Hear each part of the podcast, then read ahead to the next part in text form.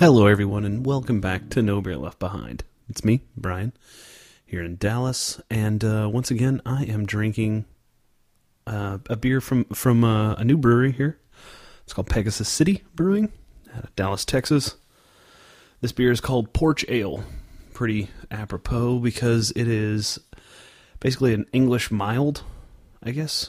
It'd be a pretty good descriptor of it. It's a little nice malty 5% beer. Got a little funk hops to it. When I say funk hops, I mean it's got like herbal spicy. And it's super clear, super clean, and super crushable. So I am quite the fan of this little beer. We are joined tonight by His Highness Francoma Pottery. I'm bringing that name back. The third, of course. Thank you. We haven't heard from him in a while. No, the monarchy's keeping me busy, Brian. It is, it's not easy running a kingdom. A kingdom? A kingdom. Yeah, a kingdom. I don't know what that is. It's kind of like a kingdom, but it's all offspring. So it's... nepotism? Yeah, no, 100%. Monarchy gives that away, right? Do you work in the White House? We just don't discriminate in the kingdom.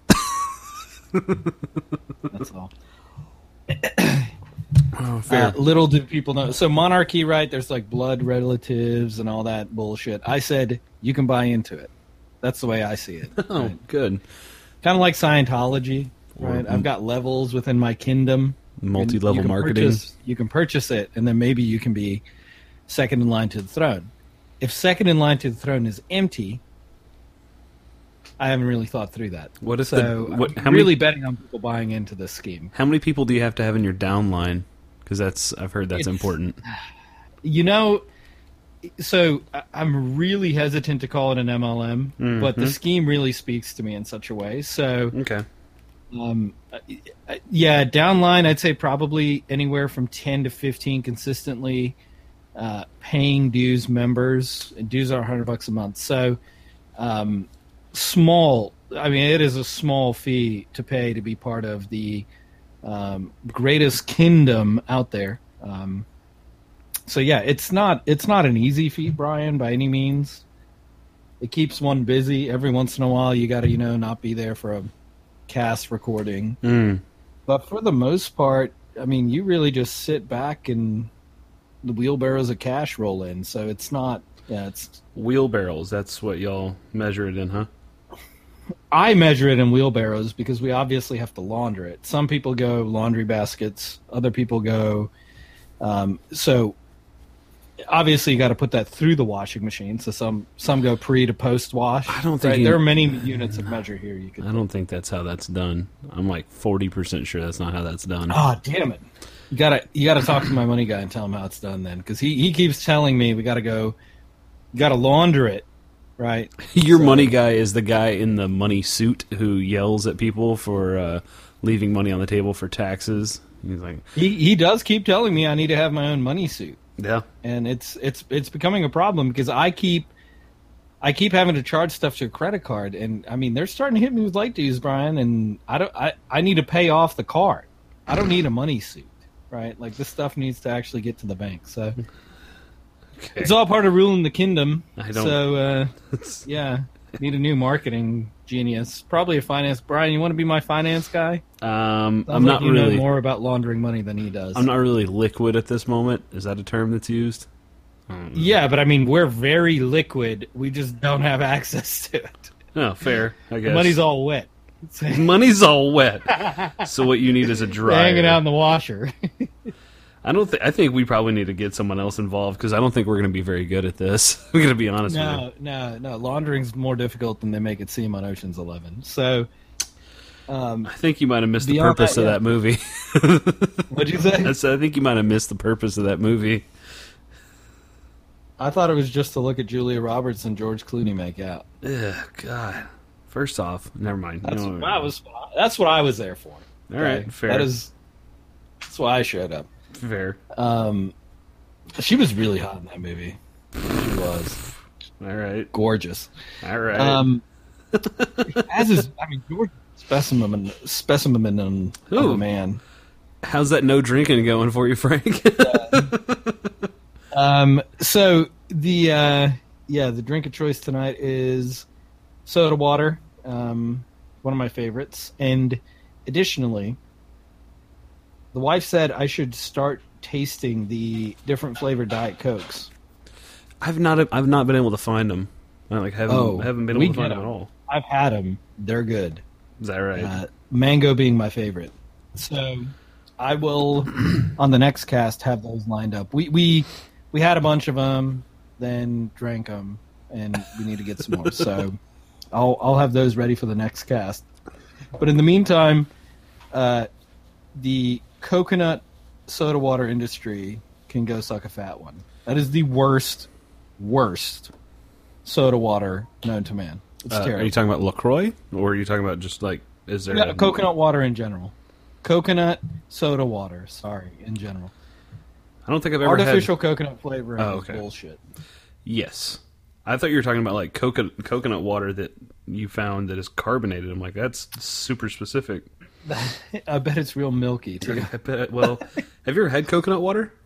Yeah, it's good. Yeah. It's got an interesting flavor, like an aftertaste to it that I'm not a huge fan of, but that's not bad. It's not bad. I quite enjoy it. So, yeah, I mean, you know, I'm not one to complain. It sounds like you're kind of complaining. It sounds like something someone would say when they're complaining. It is, right, isn't it? It's one of those like sweetie or bless their heart, right? Like you're about to say something real negative. That's exactly what's about to happen. Yeah, it's one of those things. So I'm not normally one to complain when it comes to the soda water industry. Mm-hmm. I do enjoy myself some carbonated water, but the coconut soda water, I don't even know. What do we call them a cartel, right? No. Should we call it the coconut flavor cartel? I don't think so. They need to get out of town. Not everything needs coconut flavor, first off. And unless there is like granules of coconut that I can taste and chew on, mounds, Almond Joy, I don't really think that I want the coconut flavor because it's normally fake. It's not. So, you know, it's Have you ever cooked with coconut besides in like classic coconut? Yeah, I mean, dishes? Indian food has a lot of coconut milk. I like coconut milk. Yeah, but it didn't taste really coconutty. It tastes just kind of milky with like a hint of afterbirth, a coconut afterbirth. If you want real coconut flavor to come out in your food, you actually have to roast it first. You can't just get it from the meat. You have to toast the coconut shavings and then throw it into your food, and then you have like a coconut shrimp, if you will. Yeah, sure. Coconut shrimp did you get from Long John Silver's? That tastes, I mean, reeks of coconut. No, you don't have to get them from Long John. You can make those. No, I'm pretty sure you have to buy those only from. They said they were exclusive. Have I been lied to my entire life? I'm pretty sure they have a trademark on the entire coconut shrimp industry. Yeah, I always thought it was weird that they did beer battered shrimp at a drive-through restaurant. I was trying to get fucked up off some shrimps. Ask them what kind of beer they're using. No, sir. It is beer essence. We just put some beer essence in the dough. It's otherwise. I mean, do you not think the 16-year-old fry cook would be hammered 99% of the day? That is a good it's point. Noon. Time for my first beer.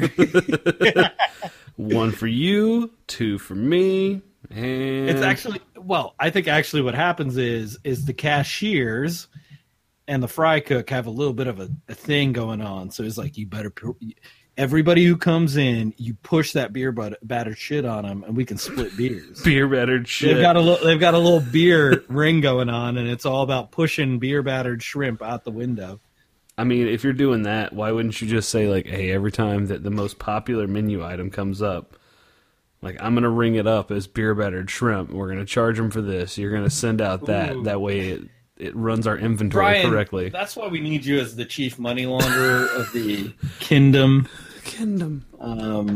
I'm just saying, I spent all of my Monday trying to figure out how we're going to dry this money. Literally dry it. It got really wet in my washer. So. Well, it has been pretty rainy here in Texas, so it has. I imagine. It has. Yeah, I didn't even need to use the washer. God damn it. Yeah, I mean, that's wasting money.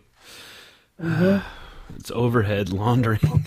This is a dumb conversation to be having. It's in there. This is the dumbest shit I've ever partaken in. So, Brian, soda water, I'm a huge fan. Coconut, hate it. How's your week been this week? Because I feel like, for me, this week has been sort of a drag. I haven't been too hot. It's been kind of a beatdown. There's been a lot of work. So my job revolves around, it's like cycles of work. And there will be lulls, like Monday and Tuesday. I didn't have shit to do. I literally could not do any more work because all the work that I had to do depended on people turning their stuff in to me. So, yeah. And then everybody comes last minute. Yes, or late, and then I have to work backwards. You know, the age-old saying... Fuck you, Brian. That's basically what happens on Wednesdays and Thursdays of weeks like this. So it's all good. It's just one of those things. I work in an open office environment.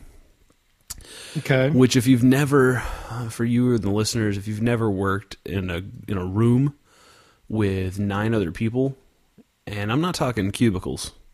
I'm not talking like little walls where like there's some sound baffling and some sense of privacy. No, none of that. It's just 9 open desks, like in a room with people, and no one works in. Like, there's only 4 of us that work on the same team, and the other 5 people are doing their own thing. So there's a shit ton of conversations happening in one space. It fucking sucks a lot of times to actually focus in and do work.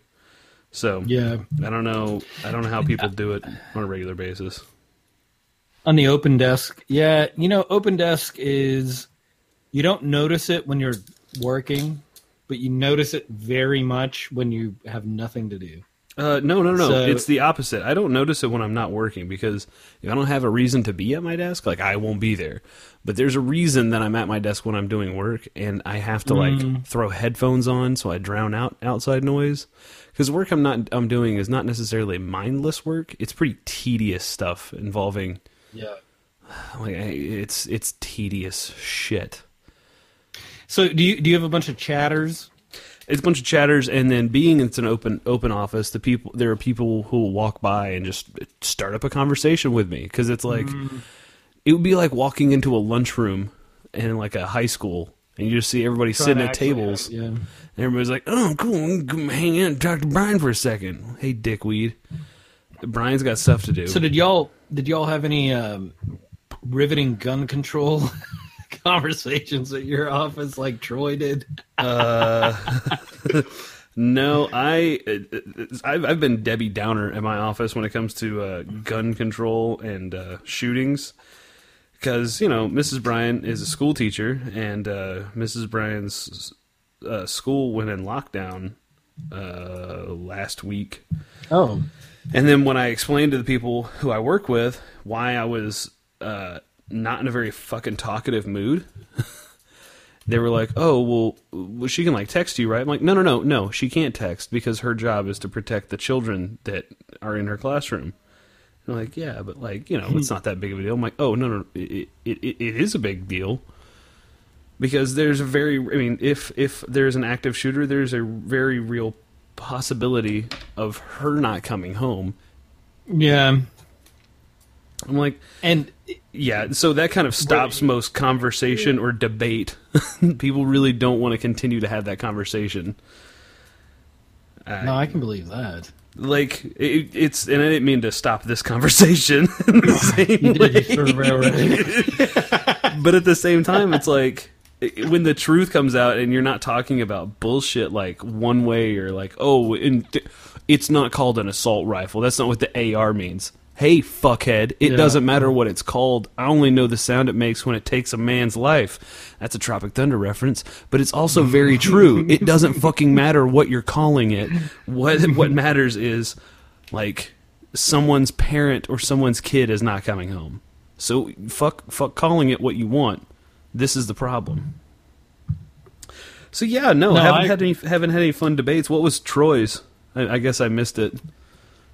No, Troy was just saying that he had a very riveting gun debate in his office the day after the Parkland shooting, which is insane. I mean, anybody getting into a gun debate that early and like sustaining it with passion, just settle down. Just settle down a little bit, right? Like I'm all for activism and hey, get people out to vote, speak your mind, all that, but man.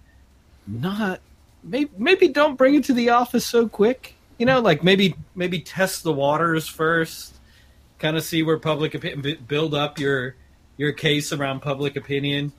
That's really like being the first person to volunteer to walk across the hot coals, figuring out they're really fucking lava. Like it's I don't understand. Or a freshly frozen lake. You're like, no, it should be good. Yeah. This is thick enough, guys. Don't worry about it. And then you sprint out there.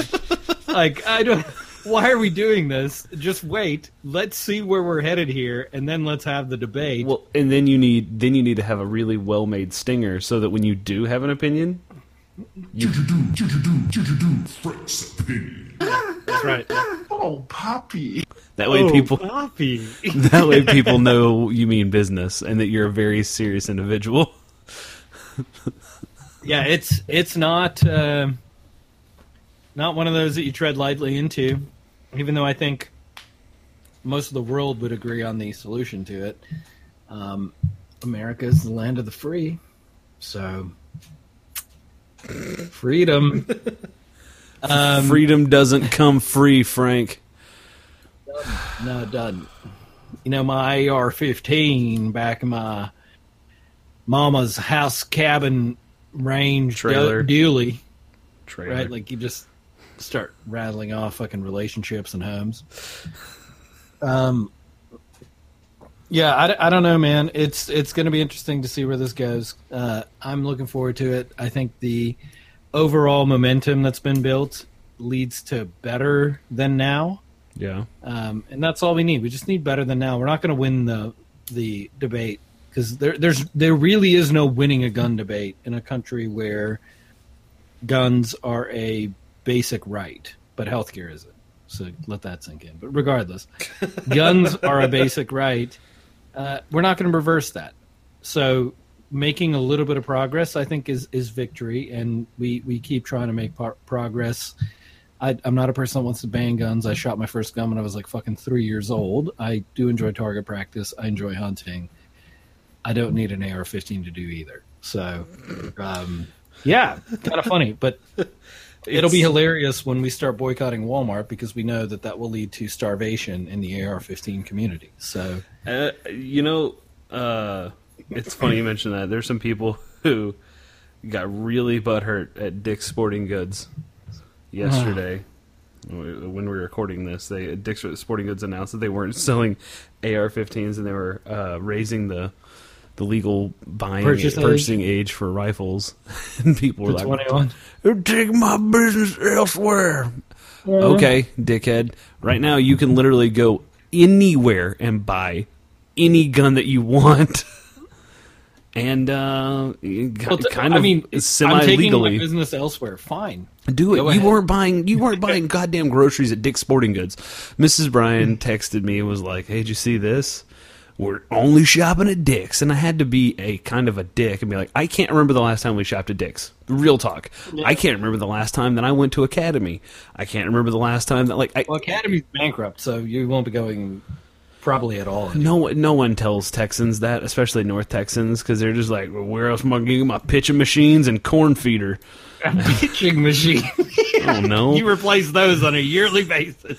God damn it, we got to get new nets for the batting cages and a golf club. A single 6-iron. What happened to your 6-iron, man? You do realize batting cages are not equivocal to targets, right? And no, I don't, sir. I don't. I get new batting cages every year because I hang the target up at the end. I gets myself a pallet of deer corn, and then I'll go over and I buy a crossbow and some running shorts. What the fuck are you Can you imagine someone who sets a deer feeder up at the end of a batting cage and then just waits? What a dick. And that way... What an absolute asshole. That way I got a trap. I just took my four-wheeler up to the other end and I got myself a net. I bet that happens. I can almost guarantee you that happens. I can guarantee you that happens. Oh, my God. Man, and hunting not easily is so much fun, right? Like going and stalking prey, figuring out where they're moving, walking miles to find them. No. I know. Sounds un-American. Yeah, no, I like it's a lot of fun, though. The term fish in a barrel was coined here in America for a reason. That's right. I like to go hunting and have a guaranteed amount of meat coming back home with me. Also, hilarious on the hunting, fishing part, they tell you when they stock certain fish in certain rivers. Oh, yeah. Oh, yeah. Hilarious. That is, I mean, no other country does that. So other countries stock, but they don't tell people when they do because, you know, they want to sustain an ecosystem. Nah. It's not about coming to catch every fish we just put in the damn river. Have you ever heard of capitalism? Frank, you ever heard of capitalism? That's how this shit works, dude. Supply and demand. They're simply trying to sell licenses. That's right. I don't know. There's some things about this country that are just hilarious. Especially that. How about the fact that part gets me every time. There are more tigers in captivity in the state of Texas than there are in the rest of the world in the wild. Mm. So I had a conversation with a coworker today. She was wanting to get. She wants a dog, but doesn't want to have to pay the pet deposit. Okay, at her apartment. Yeah. She goes, man, I want to breaks the bank. She goes, I want to get a bunny. I go, well, that's a bad idea. She was like, yeah, they would never know that I have a bunny rabbit. I'm like, no, they're gonna figure that out. I was like, but you for sure will. Those things are assholes. They are delicious. I don't think she's buying it for eating purposes. Well, it could be. I'll tell you right now. You let Uncle Frank babysit that bunny. It's going to be probably on a spit on my fucking grill. We're eating that for dinner tomorrow night. That shit is so good. Okay. A little rosemary Americans, and butter. Do yourself a favor. Have some jackrabbit. Okay. So, a little salt, a little pepper. Take the organs out. Stick a spear through it. Did you say organs? Put it on a spit. Yeah. Get that shit on a spit as quick as you can. No head, obviously. You can eat the head, but I like rabbit cabeza or el rabbit fache. Yeah, that could be rabbit. Well, so yeah, what I would say is it's just definitely chop the head off. You're gonna want to take the skin off the rabbit. No shit. Do you leave the fur? How does that work? No, I mean the fur makes a nice pencil holder. Shut up. This is well, good news is, hey, you decide to cook your rabbit up. You got 4 Lucky Charms, if you know what I mean, huh? You do. You absolutely do. I mean, what I would say is, if you haven't had rabbit, do it. You'll understand why they populate. I mean, much more sustainable than any beef you'll ever eat. They do. First off, they do repopulate pretty quick. You probably will get PETA to hate you, which is fantastic because those people need to fuck off. So I'm not gonna lie, you can only have so many Lucky Rabbit's feet keychains because otherwise you look like a fucking serial killer. No, don't keep the feet. Don't keep the feet. But they're lucky. What are you supposed to do? I mean, maybe you start a jar with the testicles, and then later on have a little rabbit, deep fried rabbit testicles. I bet those are good. I don't think so. This can't be good. I've never seen a sack on a rabbit and been like, them's good eats. Now goats, on the other hand, I've never had goat balls. Them things look juicy. I bet they're good. I bet they are good. Just it, what cook, I will say cook me up on some the rabbit goat side, nuts. Just portion-wise, Brian, I'm sorry. Mm-hmm. Portion-wise, you're going to want to rabbit a person. So it's like a Cornish. Yeah, one person can easily eat a whole rabbit. It's like a Cornish game hen. It's like a Cornish hen. Yeah, treat it just like a Cornish hen. Actually, cook it almost the exact same way. It's just dumb. Yeah. Do I get an orange jelly to cook it in? Mm-hmm. Does that work too? Yeah, actually, duck preparation also very similar to a rabbit. And then you'll get the people who go, but it's a rabbit and it's cute and da da da. And then show them a picture of a baby duck or a baby chicken, and then settle that argument real quick. And then offer them a rabbit. Just, hey, I happen to cook this one up for you. Like it? If not, I'll eat it. You'll have more room. It's not a very filling meal.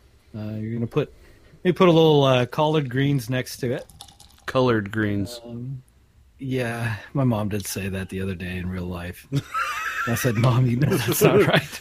They don't call them. Oh, she Michael Scotted it.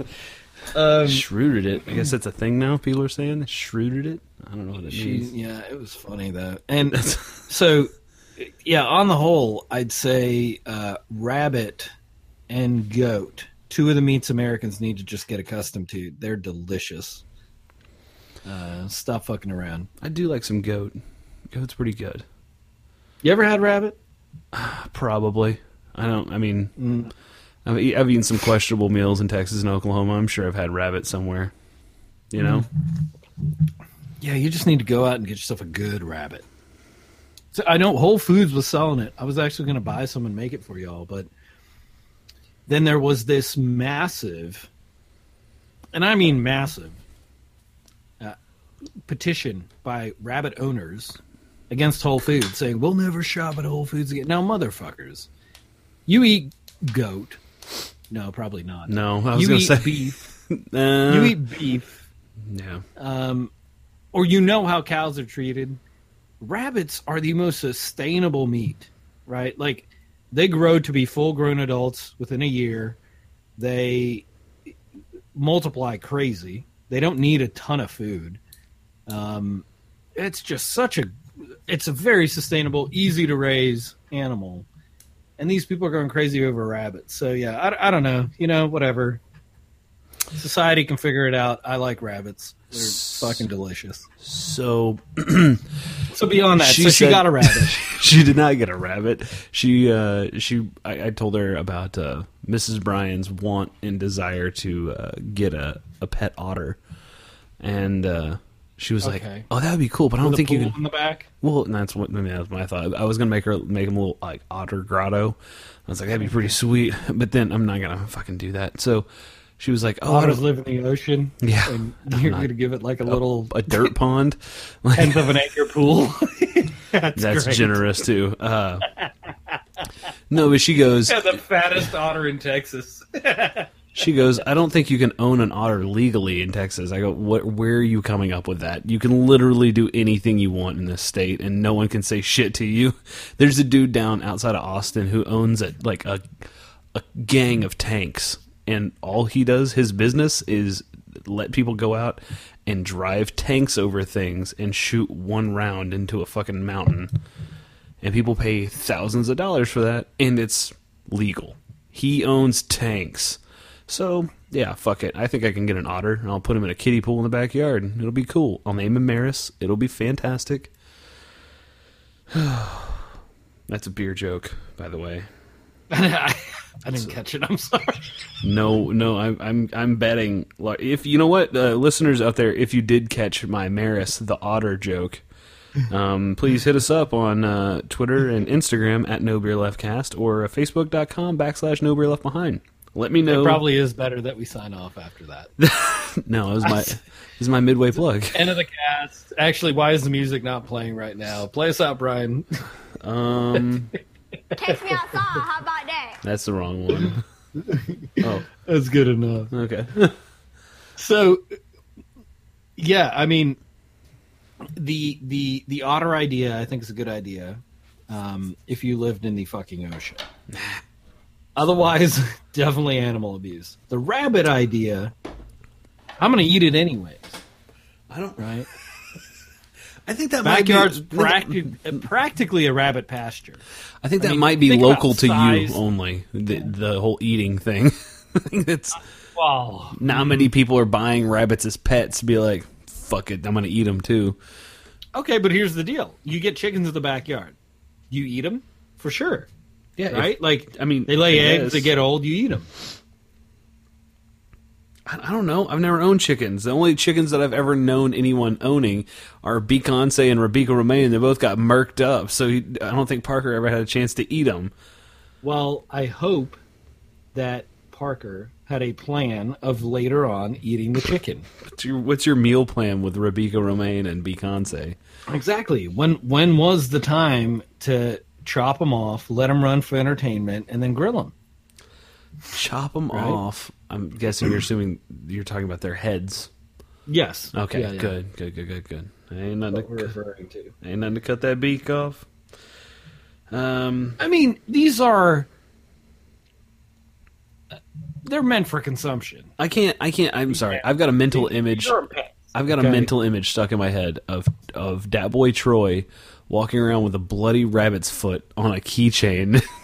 Anybody comes up to him, he's like, yeah, I know, my bro Frank decided to cook up some rabbit, and I got this sweet rabbit's foot from it. I'm like, you didn't wipe the blood off. And you're like, yeah, we just kind of did it. He gave everybody a souvenir.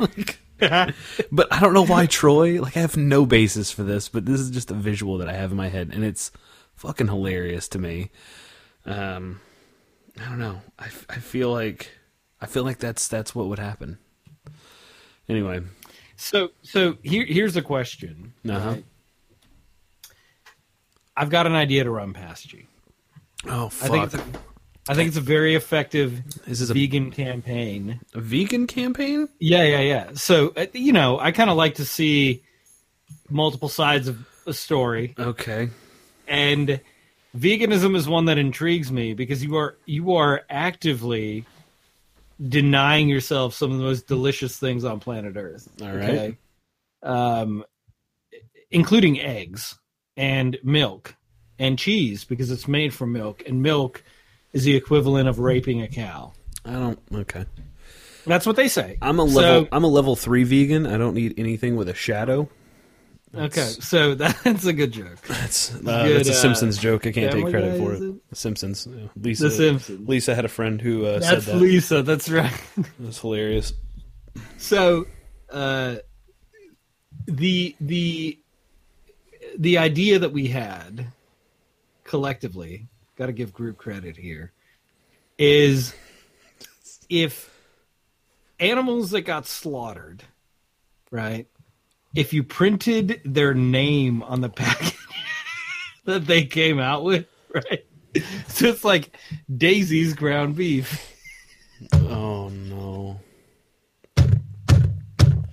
You tell a story about Daisy enjoying the pasture, and then at the end you say, we hope you enjoy Daisy as much as Daisy enjoyed life. Are you saying this is like the Surgeon General's warning on a pack of cigarettes? Yes. You think this will have the same effect? For all kind of poultry and meat, and then maybe right. So maybe some sadistic dude out there is like, "Man, Daisy's good." So then you do because they have to do this. The butchers and producers start going, "This is the son of Daisy." Right, and Daisy builds out this whole following, kind of like vintages and wines, right? Oh, it's a terrible idea. It's a lineage play on consumer meat products. It's so fucking nasty. It's so nasty. Imagine the stories, right? Daisy beget by Jehovah. That's not okay. Really? You can't. It's not the Bible, you know that, right? It's not the beef Bible. It's totally like the Bible. You can. In the end, it's Daisy from the Jehovah Stephen John lineage. This is her ground beef. She really enjoyed the pasture. and really enjoyed hanging out with Alfred. And then you place Alfred's meat right next to it. This is Alfred and Daisy's ground beef. I don't think a couple things. I don't think you quite understand how meat's processed. No, but this obviously there has to be some changes in processing. Oh, that we have one cow at a time. And then premium stuff. Clean the machines. Got to make sure we get all of Alfred out of the grinder before Daisy goes in. You've got to. Frank, I think I've heard Daisy's T-bone steak is one of the best. So I think if you can his find and hers, Daisy around. His and hers, like the man likes the Alfred cut. Yeah, you get the filet mignon. I get the steak. I get the sirloin. I don't. I think your business idea might have a few holes in it. I'm not sure where, but me neither. Yeah, it seems pretty airtight to me, but I'm not a pro. Yeah, we're just pitching it, sort of doing a little bit of crowd research. We've licked our finger and we're putting it up into the air to kind of see test where the wind is. You know, get a gauge. No need to do more at this point. No, we've raised $1.5 million. I think it's just proving the idea now. Do you think we should buy some cows, or you think we'll outsource that to somebody else? No, the cow purchasing, I'd like to leave that up to God's will. You just lay down a 50 spot and be like, however much meat this gets me, we're just gonna name it. Send me your best. Yeah. Send me your best. Send me your best, your brightest, your poorest, your whatever the Statue of Liberty says. And we're going to turn away all those brown cows. Get them the fuck out of here. Turn them back around. I don't like that one. It was raised kosher or not, whatever we're against at the moment. Turn them around. If it's raised kosher, we're going to unkosher it pretty quick. I think Jared Kosher? We're going to Jared Kosher it. Okay. So, I was making sure. I think we're going to probably name it Ellis Island Pastures. That seems like a terrible idea. It's just the pastures are about the size of, I don't know, about a half acre, and there's about 500 cows on it. Brian, did you know how many concentration camps there were? Yes, I did. Please, let's not revisit that. I mean, I didn't at the time. I definitely do now. I absolutely know how many there are now. Okay, I just wanted to know. What I'd say is I think you would turn Americans off of meat so quickly if you put the story there that, I don't know. Vegans, you can steal it. Steal the campaign, troll a bunch of grocery stores, put Daisy's meat next to Alfred's. Write nice stories about how they enjoy pastures. I bet something like that's already been done, hilarious. Man. I bet it has not been done, dude. Come on, I came up with it. It's never been done. I came up with it. Come I bet on. Half a Reddit search will give me yield that exact story. But I'll give you the rest of this cast to find one example of this happening. All right. And if it hasn't, we'll declare Frank Homa Pottery the smartest human being on this cast. Okay? Good. All right. Deal. Yeah, I'm not going to fight you on that. Let's just see. Brian? Yes? How about you hit that beer count? Well, I'm doing research, but I'll do that, yeah. Yeah, I mean, you're still a producer on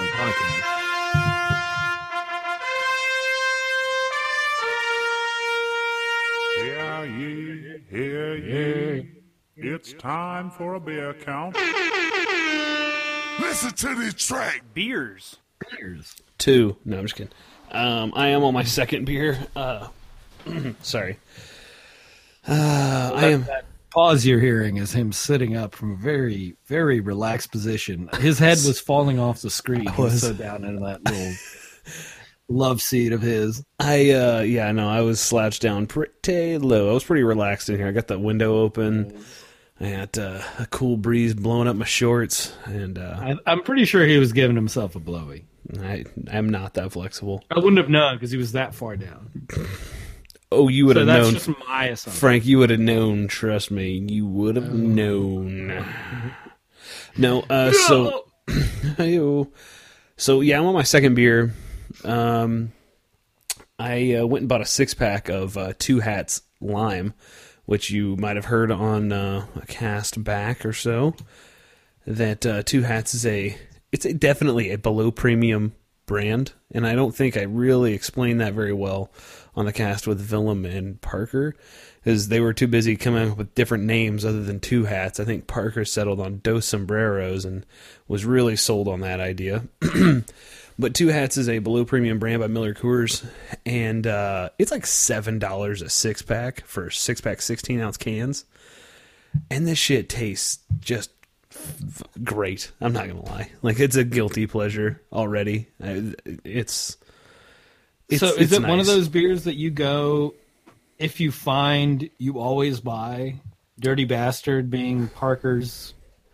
I got to be honest with you, man. I don't know how the hell he drinks Dirty Bastard that much. He's you know they make a wood aged Dirty Bastard now? Yeah, I know. Yeah, it's called Backwoods Bastard. Yeah, I wanted to try it. I had it on the cast a few months back, and it was borderline disgusting, man. There's a couple of the Founders wood aged beers this year that I did not like at all. They were gross. Anyway, no, I'll get to that bastard, the Dirty Bastard thing in a second, but this. Yeah, I think I could see it being a guilty pleasure beer that I just pick up whenever I run out of it at the house. It's only 4% alcohol. I mean, it's super easy to crush. It literally tastes like, you know, remember when we were making fun of Occulto at the very beginning of this podcast run two plus years ago? Oh, excuse me. Okay. And someone said that Occulto was like Corona with a lime already in it. Okay. So I can see how people would describe this beer that way, but it's not. The way I would describe this beer is like Michelob Ultra Cactus Juice. I don't know if you ever tasted that. Or Bud Light Lime or Miller Chill. Any of those like lime margarita beers. This is like that, except way, way lighter. Anyway, it's kind of a guilty pleasure for me. And I'm hoping it's six around. I've had the Bud Light Lime. I'm a fan of it. See, those beers are just too sweet for me. I can't do more than like one of them a night. And that's coming from me. So Frank's getting raided right now. I'm right next to the pantry. Late night snack time. Well, that's all good. Everybody needs their late night snicky snacks. Snickety snackities. But what I will say about talking about sweetness is, Frank, have you had Dirty Bastard from Founders? Like recently? Yeah, I've had it. I quite enjoy it. So, but it's not it's so high in alcohol that I'm not one to be like, you know, give me a couple of Dirty Bastards every night, I guess. I don't know. Like, I just don't like it that much. It's a lot of beer, man, and I drink a lot of beer, but that's just a lot of beer to be having. Yeah. Yeah, it's not my go-to. I'll say that, but it's not bad. No, it's not bad. I've not had a Founders that I've been like, you know, you can take it. Well, and I told you, I said on the last cast that Walmart redid their beer section, and now they have Founders All Day IPA 19-ounce cans for $1.30. Let me tell you what kind of game changer that shit is. I could buy a six-pack of 19-ounce cans for under $7, you know, round about $8. Like, I'll take that. I'll take that all day. Well, I think Founders kind of, they priced themselves out of the dipping your toe in the water beer market. And that, yeah, not good. What do you mean? No, Founders isn't cheap. It's not, you buy a 4-pack and it's what, $12 to $16, depending on what you're buying. Well, yeah. I mean, if you're buying KBS or Old Curmudgeon or Backwoods Bastard. But those are the ones that I would like.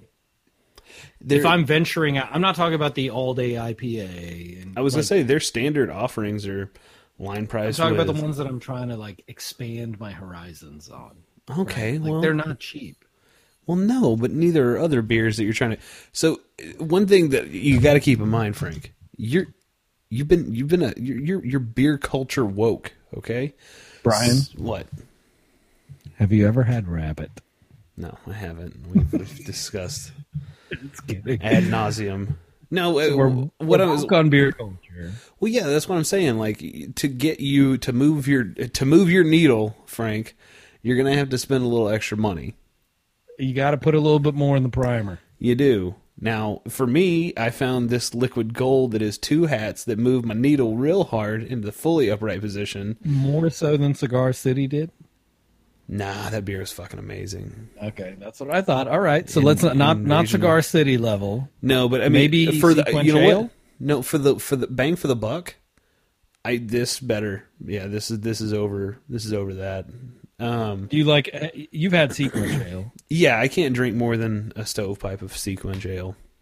I don't know that what shit, a stovepipe is. 19-ounce can, 19-ounce tall boy. God, I love sequin ale. It's so good. It's good. I can't drink more. Like I said, about a pint and a half. That's about where I draw my limit. It becomes like I'm drinking salt water, and I can't fucking do that. Brian, what? You know it goes good with a sequin ale.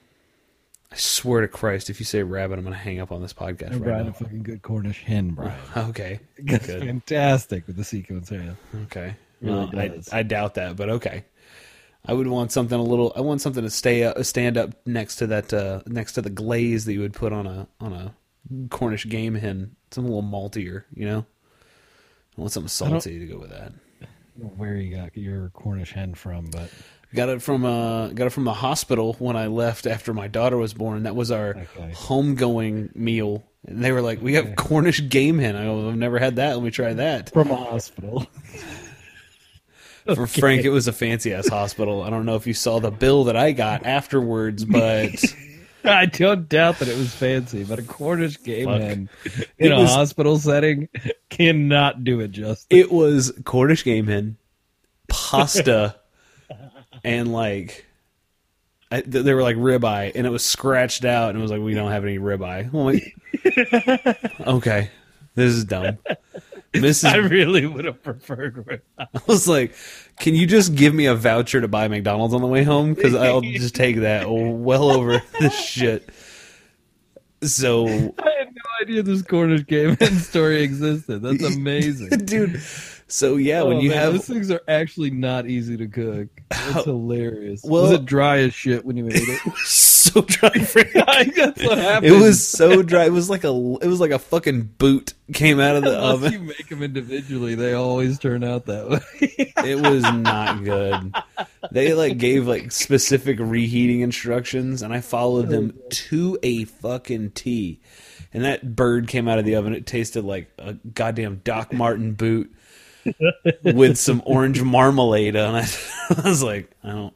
I regret my decision. Meanwhile, Mrs. Bryan's over there enjoying the shit out of her spaghetti. I was like, well, if only. Should have ventured down the Italian path. You can't fuck that up. Yeah, exactly. I should have fucking known better. Because it was like spaghetti with meat sauce, and it was like meat sauce was scratched out, and it was like marinara. I'm like, okay, whatever. So you know it's going to be undersalted because all marinaras are.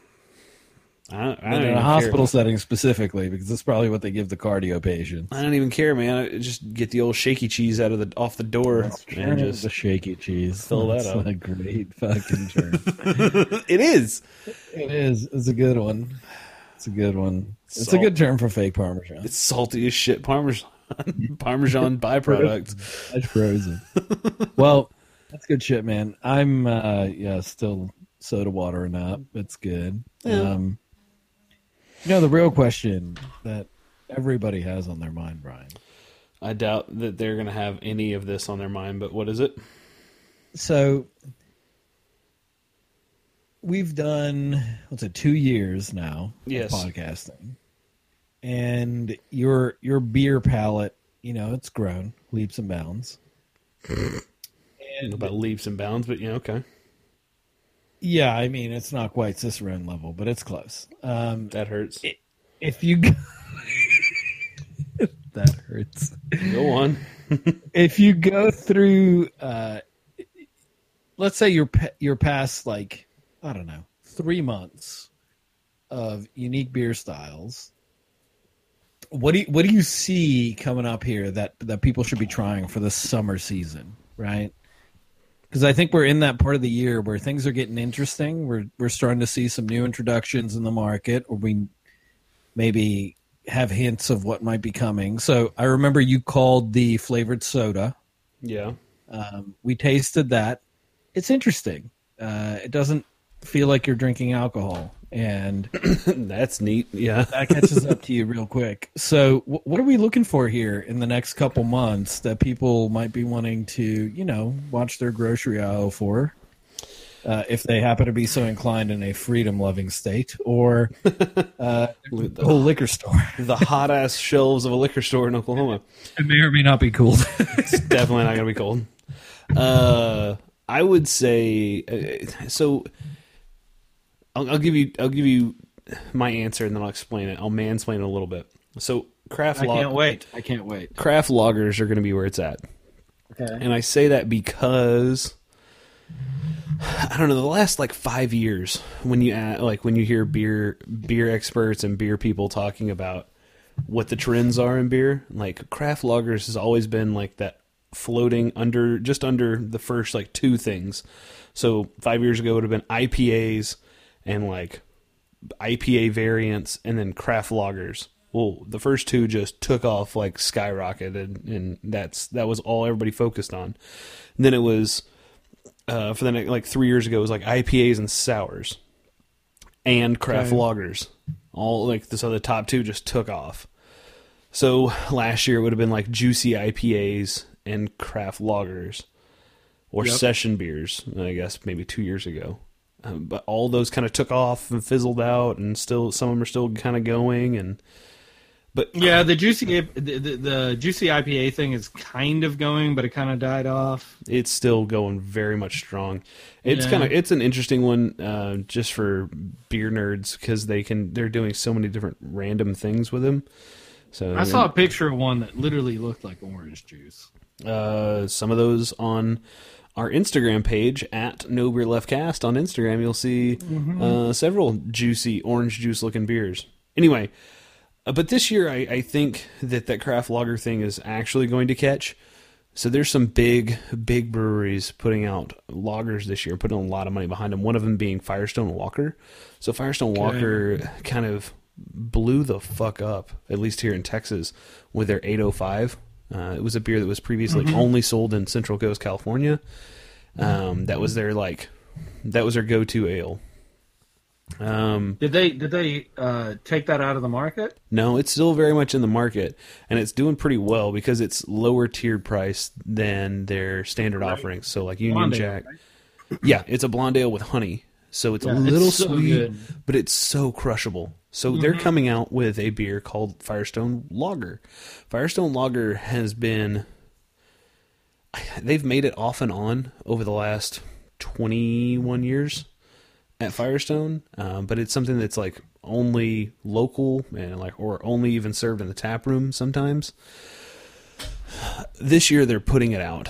The packaging on it looks dope as shit. It's going to be line priced with 805, so it's going to be approachable. And I've not gotten my hands on the liquid, but I've heard the liquid is just straight fire.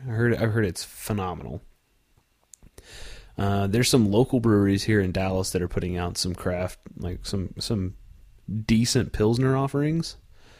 And if they're able to put out that, then I feel like they'll start being able to put out some more maltier lagers. So I'm hoping, like a Maibach or a Helles Doppel or a Hellesbach, or even a Doppelbock, any like a well-made Doppelbock that's actually lagered. Those would be phenomenal. I could seriously drink those all day. Yeah. That would be my biggest beer trend. No, that makes a lot of sense. I mean, if craft lagers go the way that they should, it sounds like we could be getting some really good beer. I for one am a big fan of a lager on a hot day. Yeah, it's just a way of life. The one style that I wish more breweries would focus on, but I guess I don't need them to focus on it. I just need them to produce it, because I don't think it's something you really need to focus to do well. But the English pub ale Okay. Is one of my favorite drinkable beers that you can drink. I mean, it clocks in at what, like 3.5, 4.25%, depending on where you go. But it's an amber ale.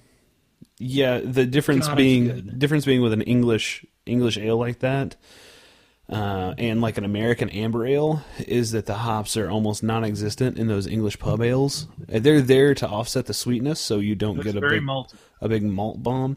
It's malty, but it's drinkable malty. It's similar to a German Bock or a German Dunkel, a single Bock or a German Dunkel. So they're darker, maltier, but they're still easy to drink, fairly low in alcohol. English beers, English pub ales, or English ESBs, extra special bitters, or English pale ales even. All those are extremely drinkable, well under 5%. They're approachable. The issue is they just don't sell. Some really good selling brands in America that are technically fall within that style category, or those, those little offshoots of English pub style ale categories. They don't call themselves English pub ales or English pale ales or extra special bitters. They have some random name. Yeah. And the people like to drink them. Well, it's one of the better ones down here in Austin is from Oasis Brewing. Oh, it's called London Homesick, and it is a good one. If I find it not old, I'll buy it, because the other thing about the English pub ale is it can't be too old. Yeah, I don't know. Like it to me at least, it starts tasting a little bit.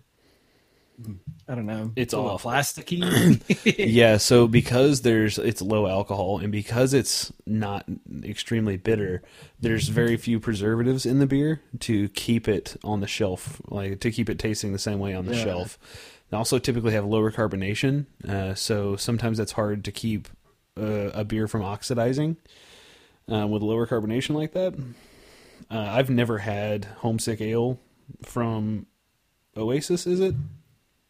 Yeah, it's Oasis. Yeah, it's an English bitter. I've never had it. I've seen it on the shelves, and Frank, to your point, the dates on those beers usually keep me away from them. Yeah, it's unfortunate because it's a good beer. When I get it on tap, I'll absolutely drink it. English bitters, English pub ales, there's something that is they're so approachable for the non-beer drinker. And I don't know if they came from a response to people. So outside of America, cider is massive.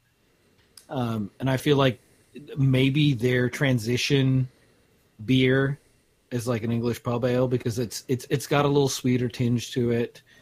But made well, it's a, you mow the lawn. It's in that 508, or 805 Firestone Walker lineage of like being able to mow the lawn, drink the beer. It's hot as fuck outside. You'll have a good time. You want to know where the beer kind of got its start? Sure, go ahead. So in England, they were taxed on alcohol by volume or alcohol by weight. So English breweries wanted to keep the alcohol down, so they would keep their taxes down. So they would make small beers, well under 5%. They would use basically only English malted malts. So one of them being Maris Otter. Spoiler alert, that was the Otter joke name earlier in the night. That is a British maltster. Yes. Man, we have come full circle. Anyway, they also, because they were taxed so heavily on alcohol production, they also wanted to keep the cost of the product down, so they weren't using a whole lot of malt in general. Okay. But the malt that they were using, they wanted a high yield of sugar, and they didn't want to take up any more space in their mash tun with colored malts. So everything was usually light in color, fairly lowly bittered, because they didn't have a whole lot of hop options grown in England. And then everything was kind of either blended. So if you had a beer that came out higher in alcohol, it was blended back with a beer with lower alcohol to give you some middle ground. And back in the day, basically, they had very little to no idea of what sanitized was and or what yeast did when it was crossed and contaminated. So a lot of the beers were infected with Britannomyces because they used a very intricate way of fermenting beer. They would use actual stone cubes to pour the beer in, and it would actually transfer from one level of stone cube to a level of barrels where the beer would then rest. So wooden barrels, they would have cooperages in each one of their brew houses. So all along the way, the beer was being oxidized, making it fairly sweet. They also had no temperature control, so that yeast that English brewers use that yeast strain produces a lot of esters, so it also gives it some fruitiness and it accentuates the sweetness of those low alcohol, low bittered beers. Anyway, that's also how porters became a thing. Is a man patented a roasting drum that would roast malts with indirect heat, and it would basically brown malt. It would not brown malt, it would blacken malt without it catching on fire. So what British brewers would do to make a dark beer, they would make a light beer, and then they would throw in just a handful of black grain to change the color of the beer. So that's why English porter is very akin to a German Schwarzbier or a black lager, because essentially it's the same thing. To make a Schwarzbier, you take a Pilsner and you add a very small amount of roasted malt to change the color of the beer. You add a little bit of aroma, a little bit of taste, but essentially a well-made Schwarzbier is going to taste very similar to a Pilsner. So Brian, if people ask me, okay, what do you think about, what's a good version of an Italian lager Pilsner, like a light beer, right? Mm-hmm. I normally say Peroni's a pretty damn good example of kind of that style, right? Or if someone said, hey, what's a good example of that from the Caribbean? I'd say Presidente. From an English ale, ESB, kind of that world of specific styles of English beers that people can get, what would you say is a good example? So, unfortunately, we don't get many of them here in the United States. We get a lot of English style beers. Not a lot of them are good. Mm-hmm. So Fuller's makes an ESB. Fuller's is probably the biggest brewery that we get here in the central part of the United States. Are they the banana bread people? That's Wells. Wells makes a damn good ESB as well. It's called Wells Bombardier, not Bombardier, Bombardier. But do not call the airline company Bombardier Bombardier. They get real butthurt. Anyway, Wells makes a pretty good ESB. Fuller's makes a pretty good ESB, but getting them fresh is very difficult. So here's what I suggest. If you want to taste what a pub ale is supposed to taste like, and this may be cheating, but whatever, I'm going to say it, go get Boddington's. Boddington's pub ale in 16-ounce cans.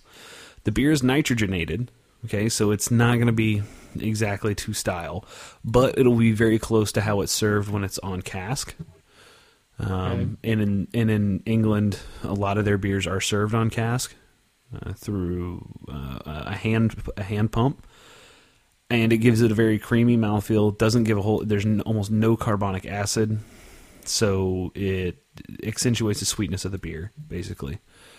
Anyway, Boddington's is one of my favorite English style beers because it's in a can. It usually gets here pretty fresh and stays pretty, it doesn't stick around on the shelf for very long. And it's fairly inexpensive. So I've not had Boddington's. I'll have to try. They're in bright yellow cans. They'll be sitting next to Guinness probably on most people's shelves. Okay. They're made by imported by the same people. I'll definitely have to give it a try. I think personally for me, the one that brings back the memories of being in London and stays true to style, but I only ever buy it on tap for obvious reasons. Old Speckled Hen is pretty damn close. Old Speckled Hen is fucking lights out, man. I forgot about that beer.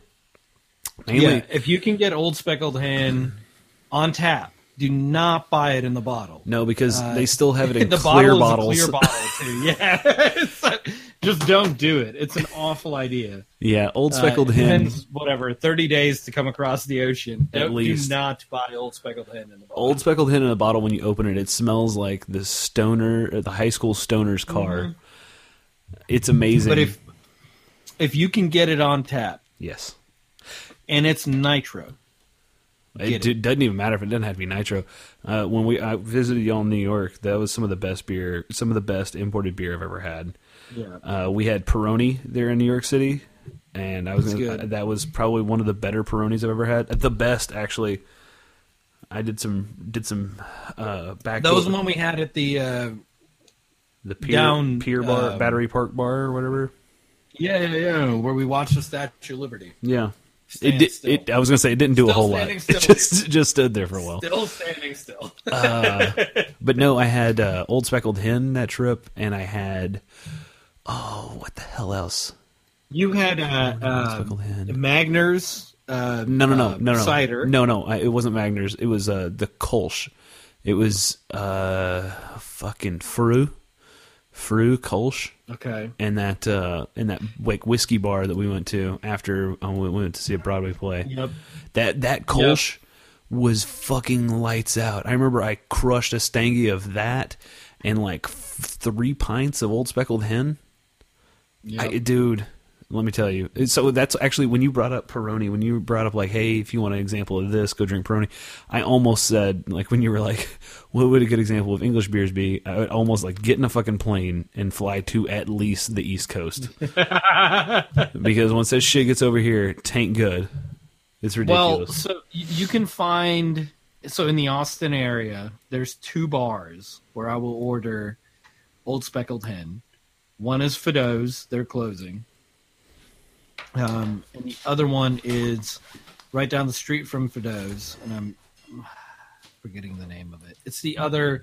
So if you want to get Old Speckled Hen at a place that sells a ton of it, find your local English Premiership League bar. Yep, they will sell out of that shit, and they get enough of it, and they keep it on tap, and they keep rotating it. You will enjoy it. Well, it'll be fresh. What I was going to say is it's bringing it more full circle again. Might I suggest you find a local brewery who makes a damn good English mild, like Pegasus City in Dallas, Texas. Is that good? Yeah, it is phenomenal, man. I mean, like, so Brian knows I have a soft spot in my heart, and I've said it from the beginning, for English-style ales. I think they're balanced. I think they're drinkable. I think they are they don't try to do anything fancy.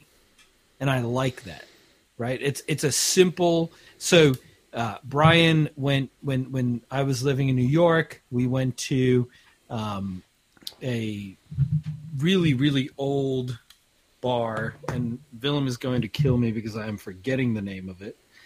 But it is a bar where the revolutionists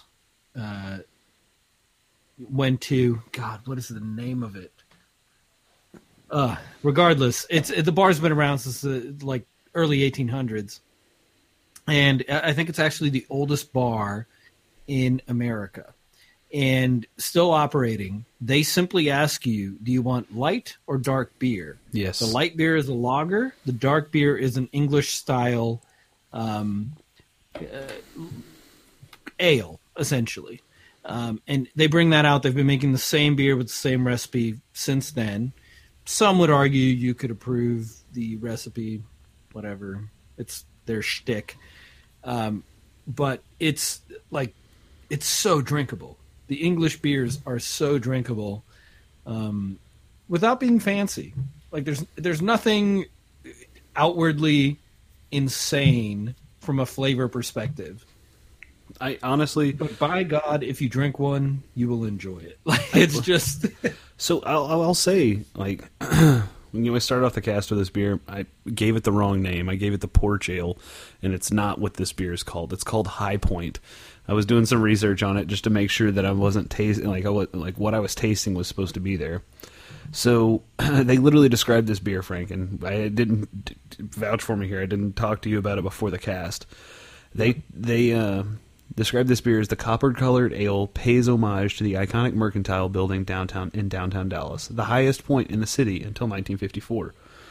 Malty and delicious, our flagship ale was created and enjoyed on a porch looking out upon the very building.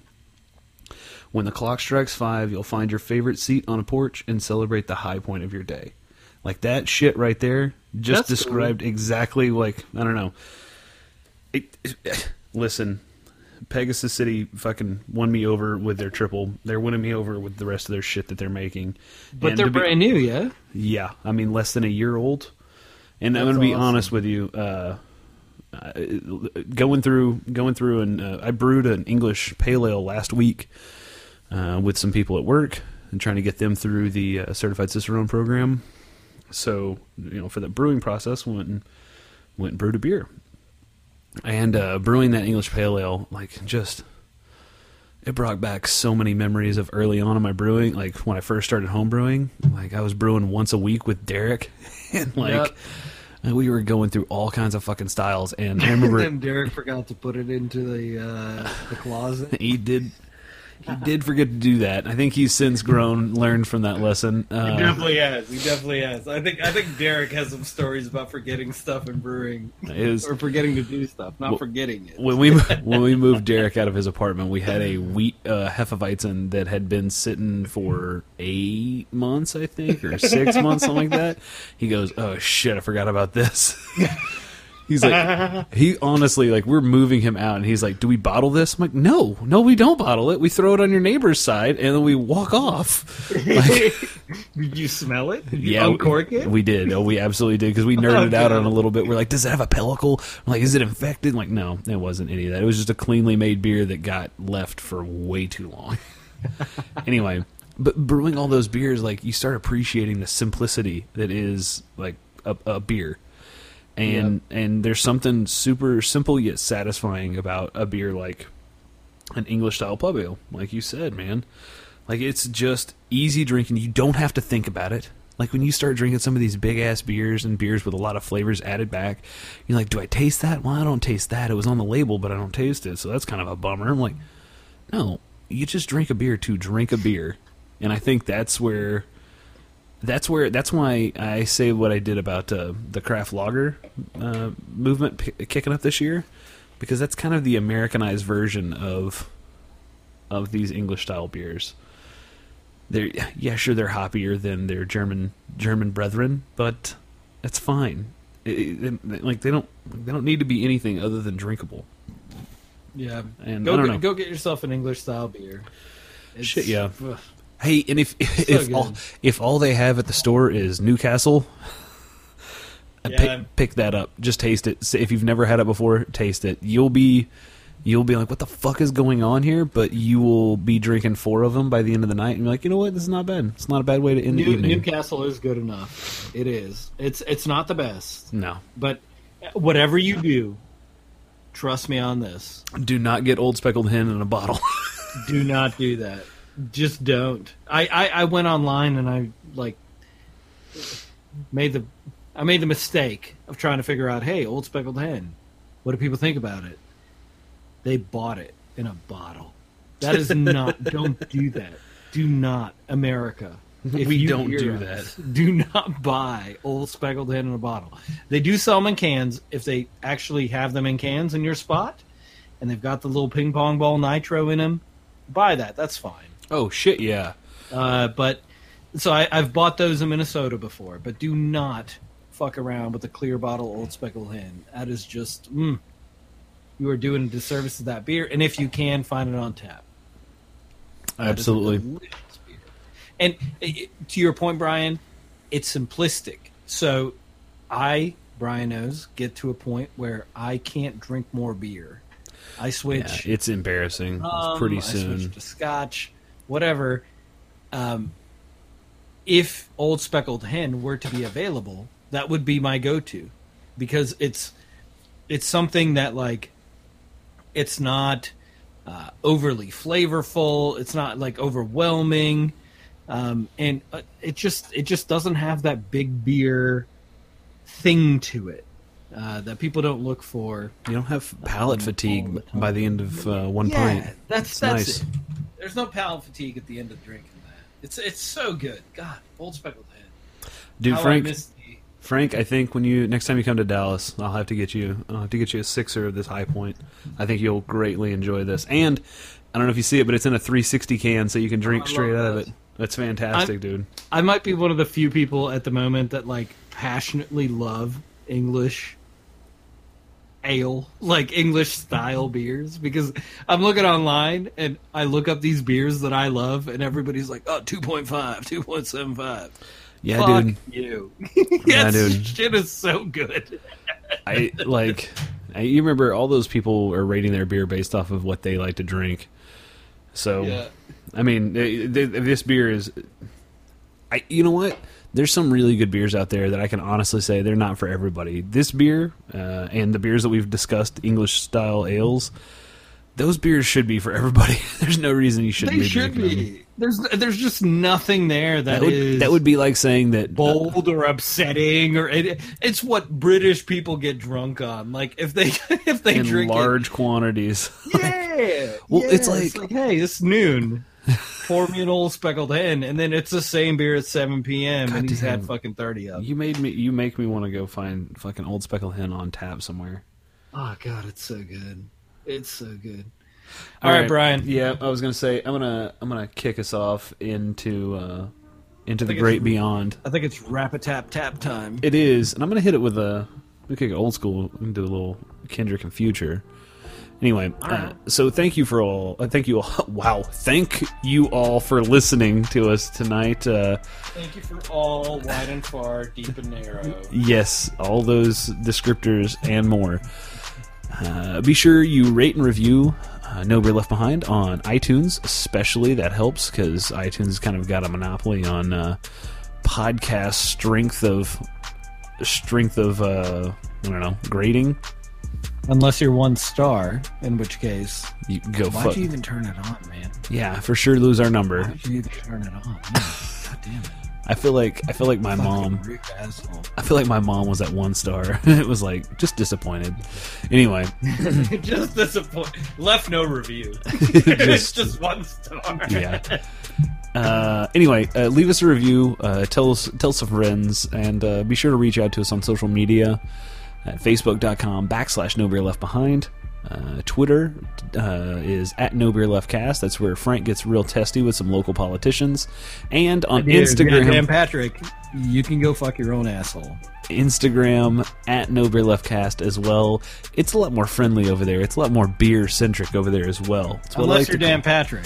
No, Dan Patrick is not involved, Frank. I like to call our Instagram page the Beerstagram page because it's pretty active. Pretty beer-centric unless you're Dan Patrick. All right, everybody. For Brian here in North Texas, I'm out. For Frank, if you have not listened to the Logic track, More 44, definitely do yourself a favor. That is a fantastic song. Additionally, Dan Patrick, you are the worst human being known to man, nay, known to species kind. Greg Abbott, you are at the top of the list as well, but Dan Patrick did happen to say that old people need to pay less taxes in the coming decade when they created all this mess, so fuck you, dude. Outside of that, Frank's out. Beer!